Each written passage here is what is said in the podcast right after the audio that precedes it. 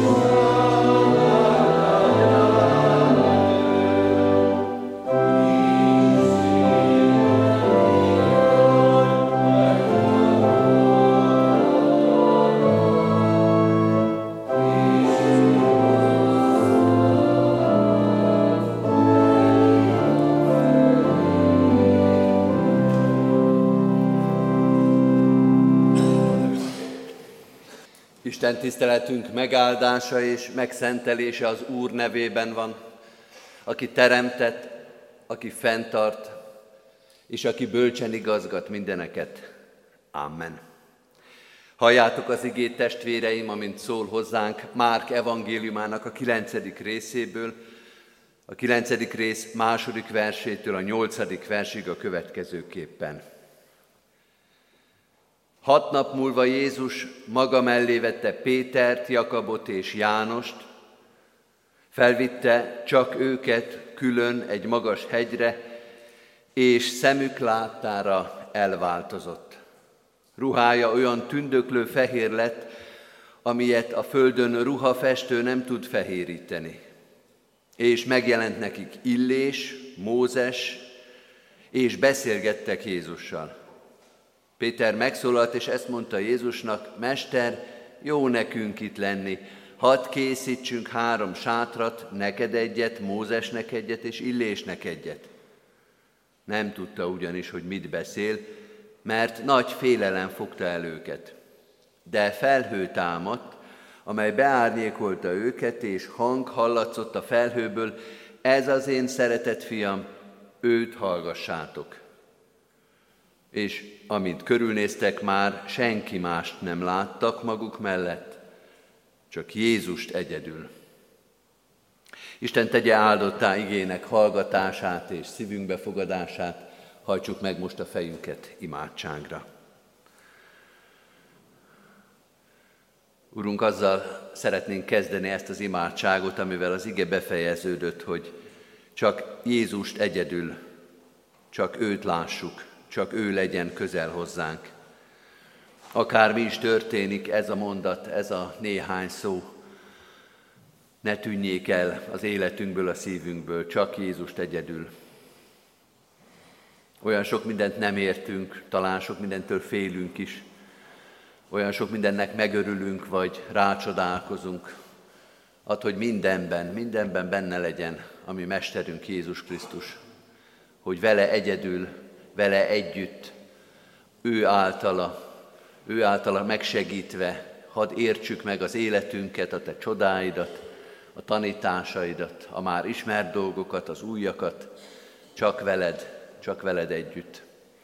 Ehhez kérjük most a te lelkedet, ehhez az igéhez, ehhez a naphoz, az életünkhöz, benne az ünnephez, de a munkához, a hétköznapokhoz, a fáradtsághoz, az eredményekhez és a kudarcokhoz egyaránt légy velünk. Te világíts rá a lényeges dolgokra. Te mutasd meg, milyen sok dolog van az életünkben, ami lényegtelen, sőt, terheli, lehúzza az életünket. Te légy az, aki meg, segítesz megkülönböztetni fontos és kevésbé fontos dolgokat, még inkább a szent és a szentségtelen dolgokat. Te tisztítsd az életünket, tisztítsd meg arra, hogy veled találkozzunk, hogy téged hallgassunk, sőt, téged képviseljünk, hogy ne csak a nevedet viseljük, hanem az üzenetedet is hirdet, hirdetni tudjuk ebben a világban. Ehhez kérjük most a te jelenlétedet, mert a jelenléted megtisztít, a jelenléted megerősít, a jelenléted alkalmassá tesz.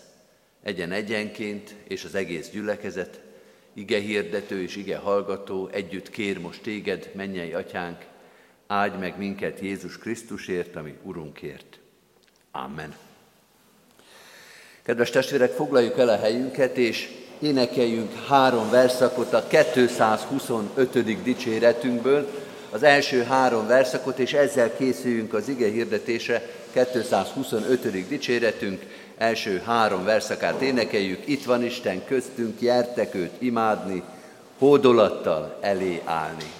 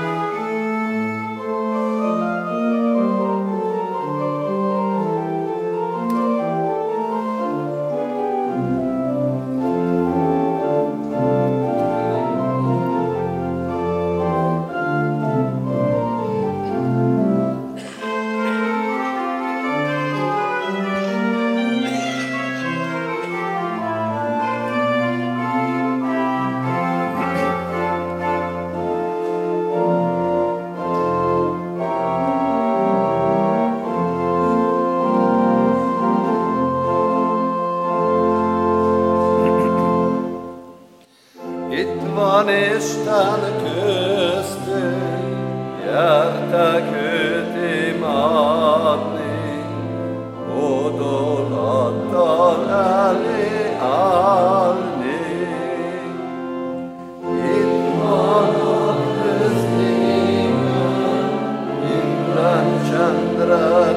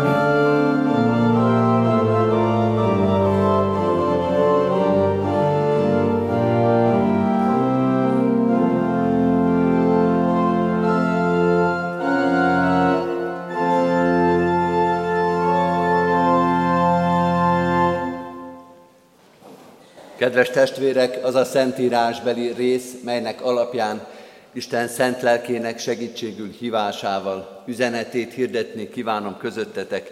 Írva található a felolvasott bibliai szakaszban, Márk evangéliumának a kilencedik részéből, a második versben a következőképpen. Hat nap múlva Jézus maga mellé vette Pétert, Jakabot és Jánost, felvitte csak őket külön egy magas hegyre, és szemük láttára elváltozott. Eddig Istennek írott igéje, foglaljuk el a helyünket.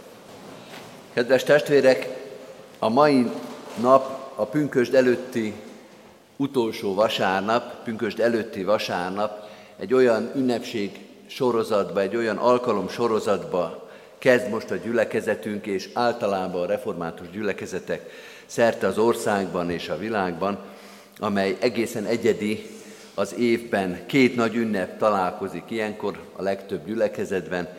Az egyik a pünköst, maga a Szentlélek ünnepe, illetve a konfirmáció, amelynek a különböző alkalmait ezekre az időszakokra időzítik a protestáns, református gyülekezetek is. Mi is egy nagy sorozatba kezdünk most, már a 11-es Isten tisztelet, most néhány óra, két óra múlva, a 11-es Isten tiszteleten a keresztség ünnepével már tulajdonképpen a konfirmációra mutatunk rá, hiszen a keresztségnek egy logikus, fontos, elengedhetetlen következő lépése, adott esetben évekkel később a konfirmáció. Este 6 órakor a hagyományos kert Isten tiszteleten is már a konfirmandusokat hívjuk és kezdjük a velük való közös Isten tiszteleti sorozatot, utána szeretett vendégség lesz, Hétfőtől szombatig minden este 6 órakor konfirmációi alkalom lesz, konfirmációi vizsgák és evangelizáció, aztán utána a pünkösdi alkalmak, pünkösd első napján, vasárnap és pünkösd hétfőjén is, mind a három istentisztelet, a 9-es, a 11-es, az este 6-os istentisztelet ennek a keretében történik, fogadalomtételek lesznek, bizonyságtételek, úrvacsorai közösség, a konfirmandusok közül a legtöbben itt vesznek majd először úrvacsorát. Ha mindent összeszámolunk, akkor csak itt a templomban és a belvárosban ez 14 Isten tisztelet. Ez egy nagy, nagy sorozat, egy nagy külön alkalom, amely nem csak azok számára jelenthet ajándékot, valami újat, akik most konfirmálnak és először állnak majd ide az úrasztala elé és vesznek úrvacsorát, hanem az egész gyülekezetnek. Ennek a nagy sorozatnak, ennek az extra sorozatnak ünnepség, ünnepség extrákkal, így lehetne leírni a pünkösdöt. Ennek a sorozatnak az elején egy nagyon érdekes igét kapunk, amit úgy szoktak megnevezni, azzal szokták ezt a történetet leírni, hogy Jézus színe változása. Majdnem, hogy erre az egyetlen történetre alkalmazzuk ezt az új szót, Jézus Krisztus elváltozik, Jézus Krisztusnak a színe változása. Ez egy olyan szókapcsolat, amelyet semmi másra nem is használunk, csak ennek a történetnek a leírására. Egy teljesen egyedi történet, egyedi szóalkotással, amivel nem nagyon vagyunk előbbre. Hát annyival előbbre vagyunk, hogy tudjuk, hogy ezt a történetet kell érteni, de hogy itt mi történik, hogy mi ez a színeváltozás, hogy mit jelent az, hogy Jézus elváltozik a tanítványok szemmel láttára, nehéz. Ha most csinálnánk egy közvéleménykutatást, hogy mindenki egy kis papírra írja le, hogy mi az, hogy Jézus színeváltozása, elég érdekes történetek születnének, és biztos nagyon különbözők is, hogy ki mit ért ebből. Az vigasztaljon minket, hogyha ebbe a sorozatba bevesszük Pétert, Jánost és Jakabot, és ők is leírják egy kis papírra, hogy mi az, hogy Jézus színe változása, hát az ő leírások sem nagyon különbözne a miénkétől. Ők se nagyon értették. Erre van egy-két utaló mondat itt a felolvasott történetben, hogy a közvetlen szemtanúk, akik egy az egyben részt vettek ebben a történetben, ők is csak forgatták a szemüket, megijedtek, mondtak valamit, mert nem lehetett hallgatni, de hogy most mi ez a sátorállítás, hogy ez mire szolgálna, vagy ez miért jó. Olyan titkot látnak meg itt a tanítványok, ők, ők is és mi is, akkori tanítványok, közvetlen szemtanúk és mi is 2000 év után, amely szinte befogadhatatlan az embernek. Szinte érthetetlen, hogy Jézus mit mutat itt meg az őt követőknek. Ennek a történetnek a kezdő mondatával fogunk foglalkozni, nem is megyünk bele az egész történetbe, mert már maga az első mondat is megér egy Isten tiszteletet, egy ige hirdetést. Abban is fontos dolgokat fognak fog nekünk majd megmondani Jézus, és olyan dolgokat, amit a pünkösd értelmezésére, a pünkösd befogadására, erre a konkrét mostani előttünk álló hétre, 14 Isten tiszteletre is tudunk már értelmezni és használni. Reménység szerint segít majd ez az igehirdetés abban, hogy az előttünk álló igehirdetés sorozatot, alkalomsorozatot, ünnepet, urvacsorai közösségeket mi is a helyén tudjuk kezelni, és abból minél többet be tudjunk fogadni. Az első mondat tehát, a felolvasott bibliai szakasznak az első mondata, még egyszer felolvasom, így hangzott, hat nap múlva Jézus maga mellé vette Pétert, Jakabot és Jánost, felvitte csak őket külön egy magas hegyre, és szemük láttára elváltozott. Az egyik legerősebb üzenet ennek az igének, többször érezhetően hangsúlyozva, én a felolvasásnál is hangsúlyoztam, de a szövegben magában is hangsúlyosan ott van, hogy Jézus maga választ ki a vele való közösségre, a tőle való tanulásra. Maga mellé vette Pétert, Jánost és Jakabot, csak őket külön felvitte. A külön, meg a csak őket, az itt nem csak az egész emberiséget jelenti, nem csak a kortársakat, hanem hangsúlyosan a 12-t. Van 12 tanítvány, a nevüket tudjuk, a történeteiket tudjuk, itt már egy összeszakott csapat, itt már együtt vannak, együtt alkotnak egy tanítványi közösséget, de mégis Jézus ebből a 12-ből hármat, hallottuk, hogy kiket, egyértelmű, Pétert, Jánost és Jakabot, csak őket külön. A 12-ből hármat. Jézus csinál ilyeneket.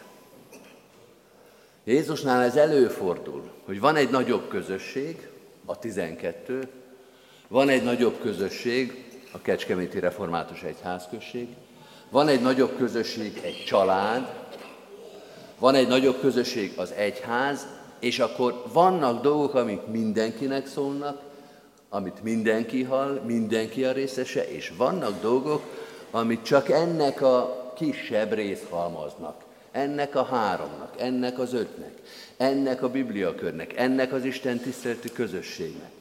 Valahogy a nagyból kiemel egy kisebb csoportot. Vannak általános tanítások, általános élmények, olyan általános dolgok, amit mindenki hallhat, zárójelbe, amiből nem az következik, hogy mindenki ugyanúgy meg is érti, de nyilvános. Az egyházon belül nyilvános, a gyülekezeten belül nyilvános. És vannak dolgok, amelyek ott van a névsor, összekeverhetetlen, félreérthetetlen, csak ennek a néhány embernek. Ez kérdéseket vet fel. Ez azért megakasztja az embert. De a legnagyobb kérdés, testvérek, nem az, a legnehezebb kérdés nem az, hogyha van egy speciális tanítás, egy speciális dolog, nem az a kérdés, hogy ebben most te miért nem vagy benne. Nem Andrásnak, Fülöpnek, Máténak, vagy bármelyiknek a kérdése az igazán érdekes, akik nincsenek benne. A 12-ben benne voltak, a tanítványi közösségben benne voltak, de a Jézus színeváltozása történetben nem voltak benne. De nem az a legnehezebb kérdés András, Máté, Fülöp, Simon részéről, hát de mi, mi, mi miért nem? Minket miért nem? Nekünk miért nem mondta el?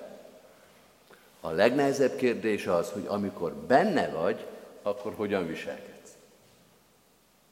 amikor a te neved is ott van a listába, amikor te is ott vagy közel, hogy akkor tudod-e ezt kamatoztatni, tudod-e ezt befogadni, tudod-e ezt megbecsülni, azt mondani, hogy most engem szólított meg az Isten, és ezt most nekem akarja mondani, sokaknak nem, de nekem igen, na, hogy ott hogyan viselkedünk, hogy Péter, Jakab és János hogyan viselkedik. Nyilván érdekes lenne megnézni a többi tanítványoknak az életét is, az akkori kedvét, hogy ez most elkeserítette őket, vagy észre se vették, hogy valami történik a szomszédban. Péter, Jakab, János, ők vannak most a nagyító alatt. És Jézusnak vannak olyan történetei, amik erről szólnak, hogy valaki megkapja az egyértelmű meghívást, az egyértelmű beszólítást a történetbe, és jönnek a kifogások, hogy most ezért nem, most azért nem, most éppen nem jó, majd holnap. Ez a nehéz. Nem a lemaradás, nem a kimaradás, hanem amikor saját magunkat zárjuk ki. Amikor lenne egy hihetetlenül nagy történet, mint a színeváltozás, és azt mondjuk, hogy Jézus nem lehetne holnap, vagy a jövő héten, ezen a héten nekem most erre nincs lehetőségem. Ez a pünkösd most nekem nem jókor jön ebben a májusban nekem még ezt, meg ezt, meg ezt meg kéne csinálni. És most 14 Isten tisztelten vegyek részt. Ugye Jézus ezt nem gondoltad komolyan. Ugye elég csak egyen. Majd a netről meghallgatom vissza újra, úgyis föl van véve. Szóval ez a nagy kérdés, hogy Péter, Jakab és János ott akkor ott tud lenni hogy ott teljes szívvel azt mondani, hogy mindent félrerakok, ha most egy ilyen külön meghívást kaptam, egy külön lehetőséget kaptam, az első pillanatától az utolsóig mindent ki akarok belőle venni. Mert ez most nekem szól. Jézus választása itt nagyon egyértelmű. Péter, Jakab és János. Az jutott eszembe, hogy amikor visszük a gyerekeket táboroztatni, vagy egy kirándulásra, akkor szokott olyan lenni, hogy előre be lehet jelentkezni, hogy kivel szeretne a táboron résztvevő egy szobában lakni. Úgy vannak helyzetek, amikor mi választhatjuk meg, hogy kivel. Ez most nem az a helyzet. Itt most Péter, Jakab és János nem választhatott. Pedig egyébként lehet, hogy lett volna ötletük, hogy most van egy extra program, egy extra kirándulás, föl a hegyre, csak nekünk, ki legyen rajta, ki legyen benne. Miért lennénk biztosak abba, hogy Péter Jakabot és Jánost választotta volna, Jakab a saját testvérét meg Pétert választotta volna, János is hasonlóan.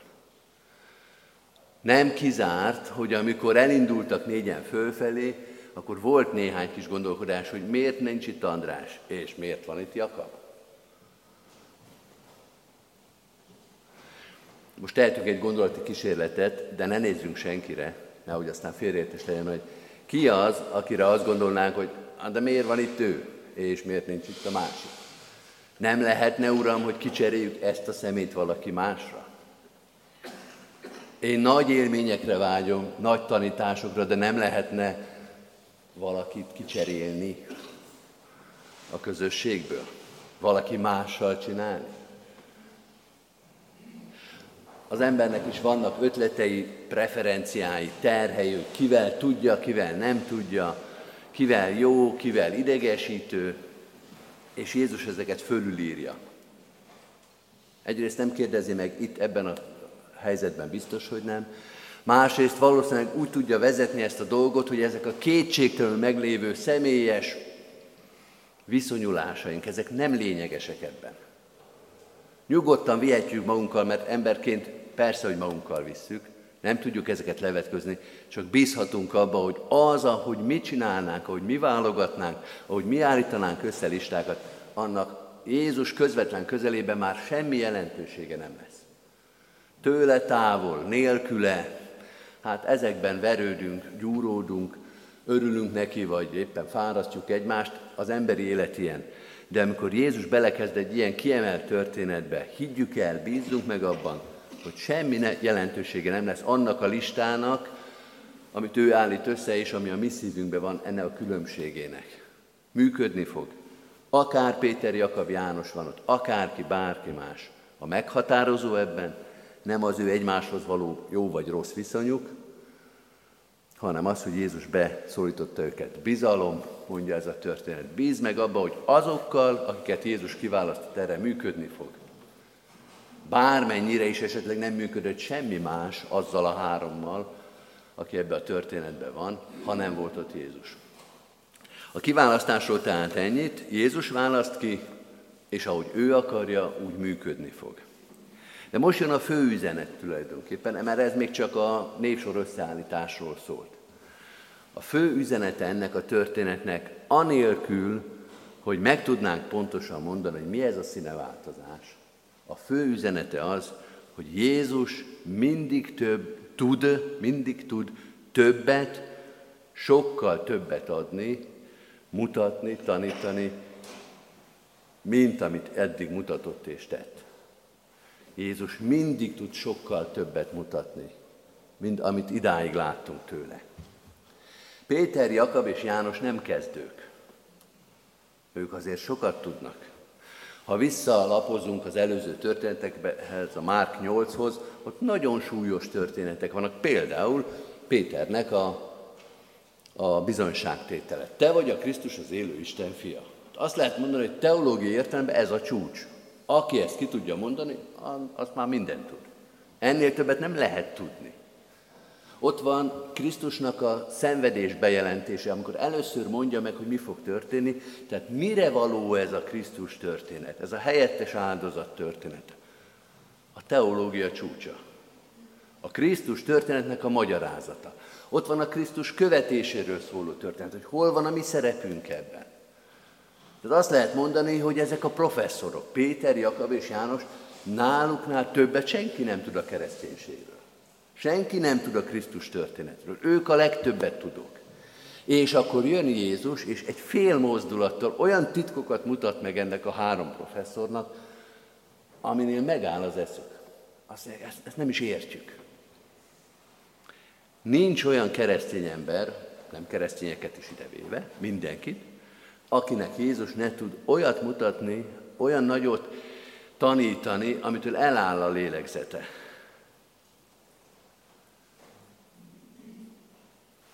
Pünkösd előtt állunk, és mi a kereszténységben a sokat tudók közé tartozunk. Aki itt van a mai Isten tiszteleten, és azt lehet mondani, hogy az nyilván nem először van itt. Azért már sok mindent tudott. Sok pünkösdöt végighallgattunk már, sok konfirmációi fogadalmat tettünk. És Jézus nekünk is tud majd újat mondani, ha akar. Volt egy öreg barátom, a nagyapám korabeli ember volt, egy igen idős ember, igen református és igen tapasztalt. És ő azért szokta mondani, hogy nekem nem magyaráz, mert nekem már dédapám is püspök volt. És ez egyébként igaz volt, mert a dédapja tényleg püspök volt. És ez egy nagyon kedves és szerethető ember volt, de ez a mondat semmilyen módon nem állta meg a helyét. Ez egy kedves vitalezárás volt, de nincs az a püspök és annak a dédunokája, akinek az Úristen ne tudna újat mondani. Attól, hogy valaki 20 nemzedék óta itt van ebbe a templomba, vagy ebbe az egyházba, hogy millió pünkösdi prédikációt és jó pünkösdi prédikációt meghallgatott, hogy millió megható, megrázó, felnőtt bizonságtételt meghallgatott, hogy felnőtt embereket hogy ragad meg a Krisztus, és hogy visz oda az ő üdvösségébe. Ezek mind nagyon fontos dolgok, és akkor jön Jézus, és olyat tud mondani, amire az ember csak áll és forgatja a fejét, hogy ezt hogyan lehetett. Hogy én idáig ezt hogyan nem láttam. Hogy ez egy teljesen új fejezet. Olyan, mintha eddig nem tudtam volna semmit. És erre Jézus bármelyik pillanatban képes. Nem kell neki 14 pünkösdi Isten tisztelet, hogy valahogy ez kikerkedjen. Egyetlen Isten tisztelet egyetlen pillanatában képes elragadni minket a színe változásig. Amikor azt gondoljuk, hogy na most értettem meg, na most láttam meg a lényeget. 10 év után, 20 év után, 50 év után, 70 év után most értettem meg, hogy ez az egész miről szól. Egy dolgot szeretnék még tisztázni az igényedetés végén, ami talán nem lesz olyan nagy titok, viszont valamire rá fog mutatni. Az, amiről itt szó van, az Úr Jézus színeváltozása és Péter, Jakab és Jánosnak a szemtanúsága, ez még nem az üdvösség. Nem arról van szó, hogy ők már ben vannak az üdvösségbe. Nem arról van szó, hogy ők már a mennyországban vannak. A díszletek azok nagyon hasonlítanak, mondjuk így. A látvány az olyan, mint amit elképzelünk a mennyországról, de ez még nem az. Péter, Jakab és János le fognak jönni a hegyből, és még egy-két bukta van előttük. Még egy-két dolgot jól el fognak rontani. Még egy-két dolgot nem értenek. Ez nem a mennyország, de az a, a, az élmény alkalmas arra, hogy valamit a mennyországról is megértsünk, valamit az üdvösségről megértsünk. Nagyon fontos dolgok, amik ebbe a kis történetbe le vannak írva, már az Isten országára, már az üdvösségre vetetnek, vetítnek. Olyan, olyan ez, mint egy spoiler, mint egy, egy mozifilmnek az előzetese. Hogy már arról szól, noha tulajdonképpen még csak egy ilyen kicsi kis részlet.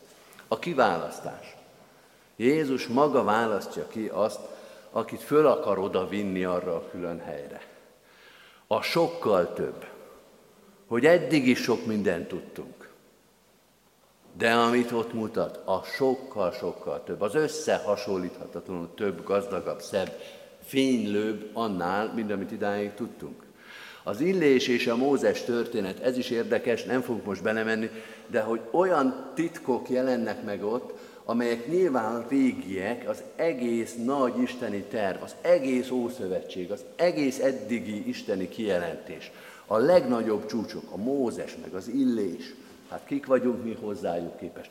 De ott leszünk velük egy térbe, ott leszünk vele, az egész nagy isteni történetnek a közepébe kerülünk bele az atya bizonyságtétele. Ez az én szerelmes fiam, őt hallgassátok. Semmi kétség nem lesz már. Isten úgy megerősít minket, hogy annyira nyilvánvalóvá lesz, mint hogy nem kell azok gondolkozni, nem értem én ezt félre. Nem csak beleképzelek valamit. Az Isten maga fogja mondani, hogy igen, amit látsz, amit hallasz, amit hiszel, az igaz. A kétségnek, a bizonytalanságnak semmilyen helye, semmilyen esélye nem lesz már. A jó nekünk itt. mondják Péterek, menj, ne, le se menjünk már. Nem baj, hogy lemaradt András, meg Simon, meg mindegy. Mi már nem menjünk le. Ha amikor oda belekóstol az ember, akkor már nem akar majd visszajönni. Akkor már nem lesz az, hogy valami még ott maradt. Akkor már az lesz, hogy jaj, csak innen el ne kelljen menni. Szóval ezek mind-mind az üdvösségről szólnak. Kedves testvérek, ez még csak a kukucskálás a Mennyországban.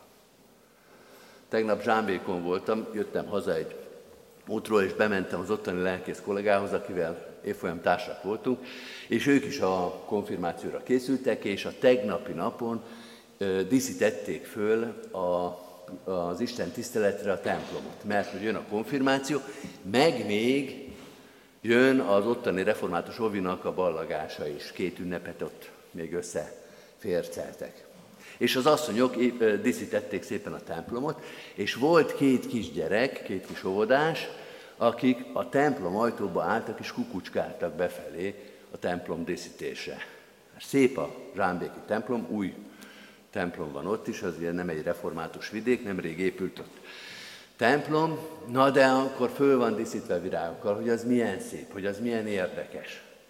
És ott bujkáltak a kis ovisok, és nézegettek be a feldíszített templomba. Hát pontosan úgy néztek ki, mint Péter, Jakab és János. Hogy ott valahol a homályban, ott bujkálnak, és néznek be a mennyországba, a feldíszített mennyei templomba. Annyi különbséggel, hogy lehet, hogy ezek a gyerekek partizánkodtak, még nem lett volna szabad ott lenni, de Péter, Jakab és János maga Jézus viszi oda. Ez nem egy nem partizánkodás, ez nem rosszalkodás Péter, Jakab és János részéről, hogy bár nem szabadna, de ők kukucskálnak, leselkednek oda, amint tulajdonképpen nem tartozik rájuk. Ez az övék. Ezt maga a mester viszi őket. Nézzétek meg majd milyen szép lesz. Ide jöttök majd be. Ebbe a feldíszített, felvirágozott, szinte fölemelkedő, világító, szép mennyei templomba. Ez a tietek, ott van a helyetek. Még a névtábla is ott van a padon, hogy oda fogtok majd ülni. Nézzétek meg, milyen szép lesz. Így készülnek pünkösdre, így készülnek az ünnepre. Így készülnek majd a Krisztussal való teljes és örök közösségre. Kedves testvérek, minden ilyen spoilernek, minden ilyen uh, filmajánlónak az a lényege, hogy most megnézted ezt a kicsit, de nézd meg a teljeset. Ne elégedj meg ezzel, nem mondd azt, hogy jó, hát láttuk, szép lesz, jó, megyünk tovább, hanem akard megnézni az egészet, hogy ez a tied, erre hív meg téged az Úr. Az egész pünkösdi sorozat, amit most itt felsoroltunk, az egész pünkösdi ünnep, az úrvacsorák, a bizonyságtételek, az igehirdetések, azok mind arról szólnak, hogy légy részese az egésznek, mert ez csak egy pici kis részlet. És neked ott helyed van. Téged oda várnak, téged oda behív az Úr, hogy legyél részese az ő örök ünnepi Isten tiszteletének. Amen. Válaszoljunk Istennek az igéjére, azzal az igével, énekkel, amit már elkezdtünk. Keressük meg a 225. dicséretünknek a negyedik, ötödik és hatodik verszakát. 225. dicséretünk, negyedik, ötödik és hatodik verszaka. Tegyen pontot vagy felkiáltó jelet ennek az igehirdetésnek a végére, a negyedik verszak így kezdődik, által jársz te mindent, rám ragyogni enged, életadó, áldott lelked. thank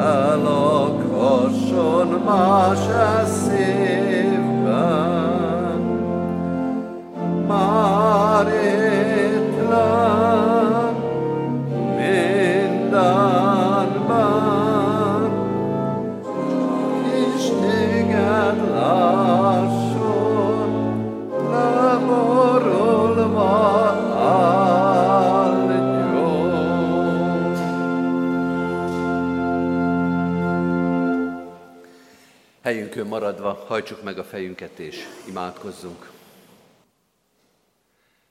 Urunk Krisztusunk, köszönjük, hogy Te kiválasztottál a veled való közösségre, hogy egyszer csak mi is hallottuk a saját nevünket, nem a másikét, nem a szüleinkét, nem a lelkészünkét. Az a mi nevünk volt.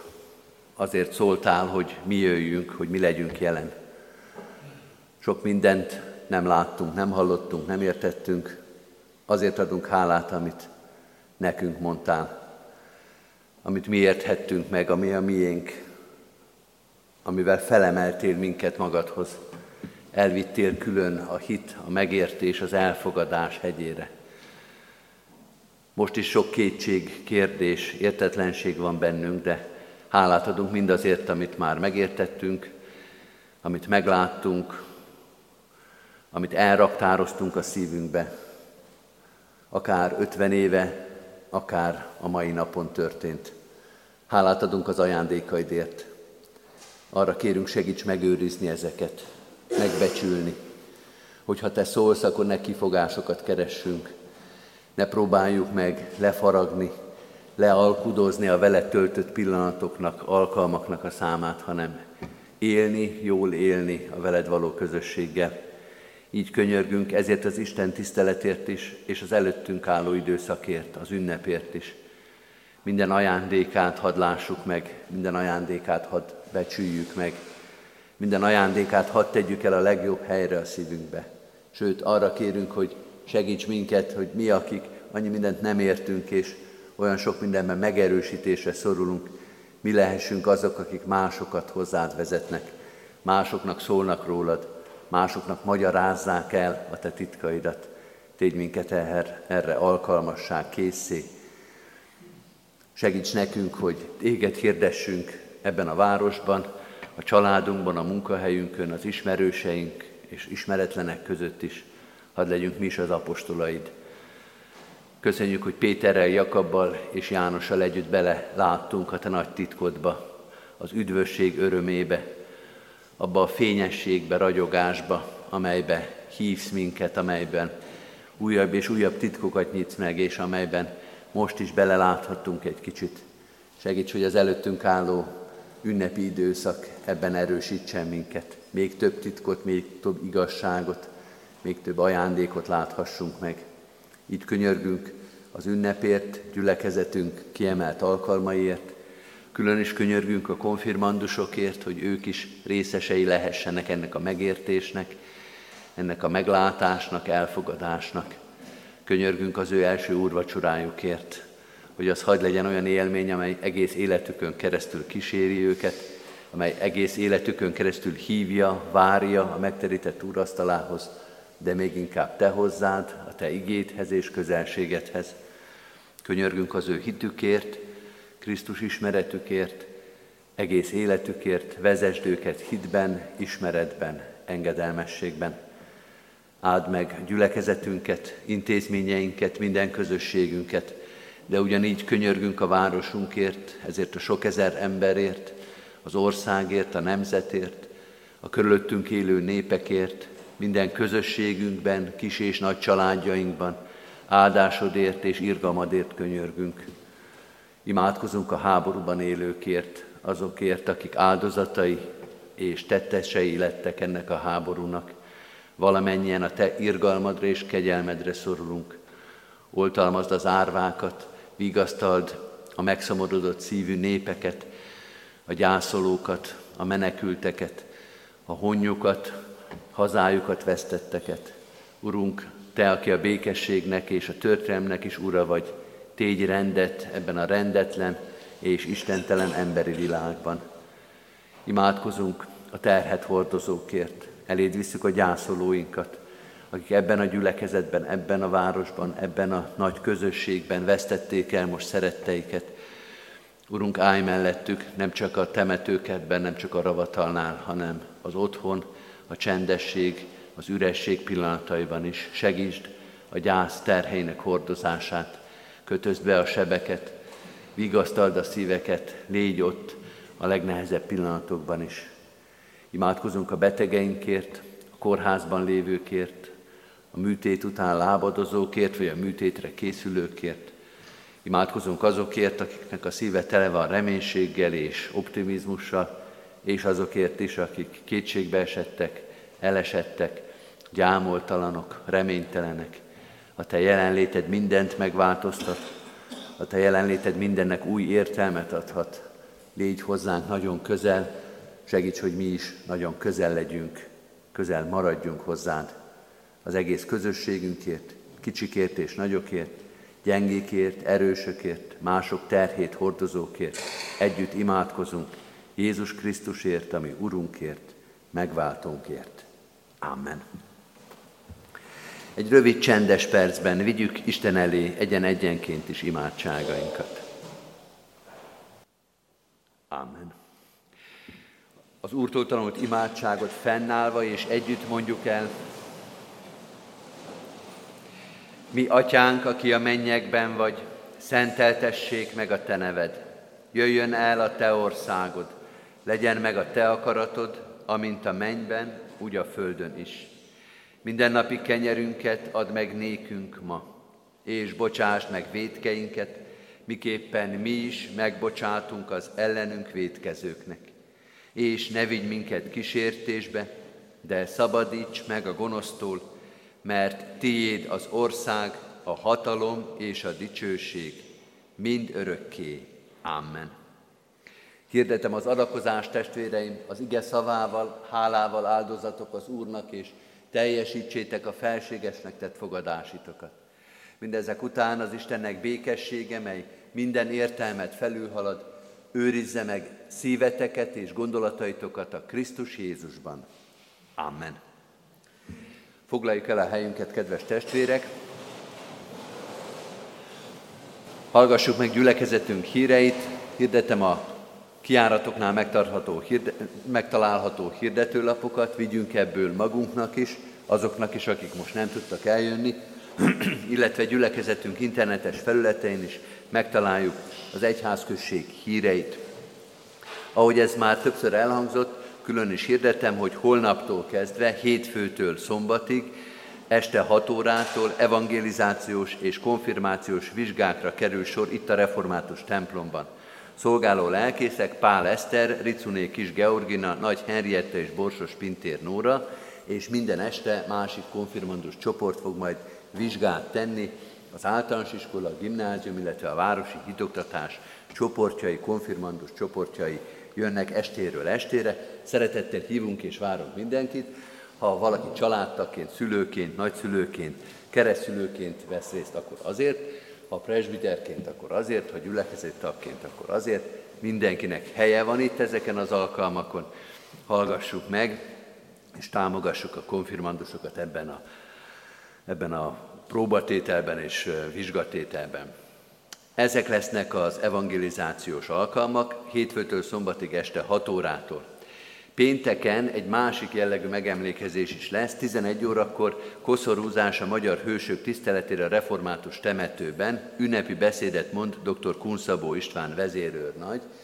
Ez egy állami és egyházi ünnep is lesz ott a temetőben. Nagyon szép szervezési munka van emögött, mindenkit szeretettel várunk, a gimnáziumi fiatalok is szolgálnak majd, szeretettel hívunk és várunk mindenkit, református temető 11 órakor. Pünköst vasárnap és pünköst hétfőn, az ünnepi alkalmakon, a megszokott rendbe tartjuk Isten tiszteletenket, bár kiemelem, hogy pünköst vasárnap a második Isten tisztelet nem 11-kor, hanem 11.30-kor fog kezdődni. Tehát 9-kor, 11-kor és este 6-kor tartjuk az alkalmainkat, kivéve pünköst vasárnap, ott a középső istentisztelet fél 12-kor kezdődik, hogy az elhúzódó urvacsorás alkalmaknál ne legyen torlódás. Pünköst vasárnap 9-kor a felnőtt konfirmáció lesz az Isten tiszteleten, 11.30-kor a városi hittanosok konfirmációja, este 6 órakor általános pünkösdi Isten tisztelet. Pünköst hétfőn, 9-kor a gimnázium konfirmandusai kezdik a fogadalomtételt, 11-kor pedig az általános iskolai csoportok konfirmációi Isten tiszteletére kerül sor, este 6-kor pedig a kert Isten tisztelettel zárjuk a pünkösdi alkalmakat. Szeretettel hívunk és várunk ezekre mindenkit. Örömmel hirdetjük, hogy az elmúlt héten kereszteltük Molnár Regő, Vörös Regő László és Vörös Réka Luca testvéreinket.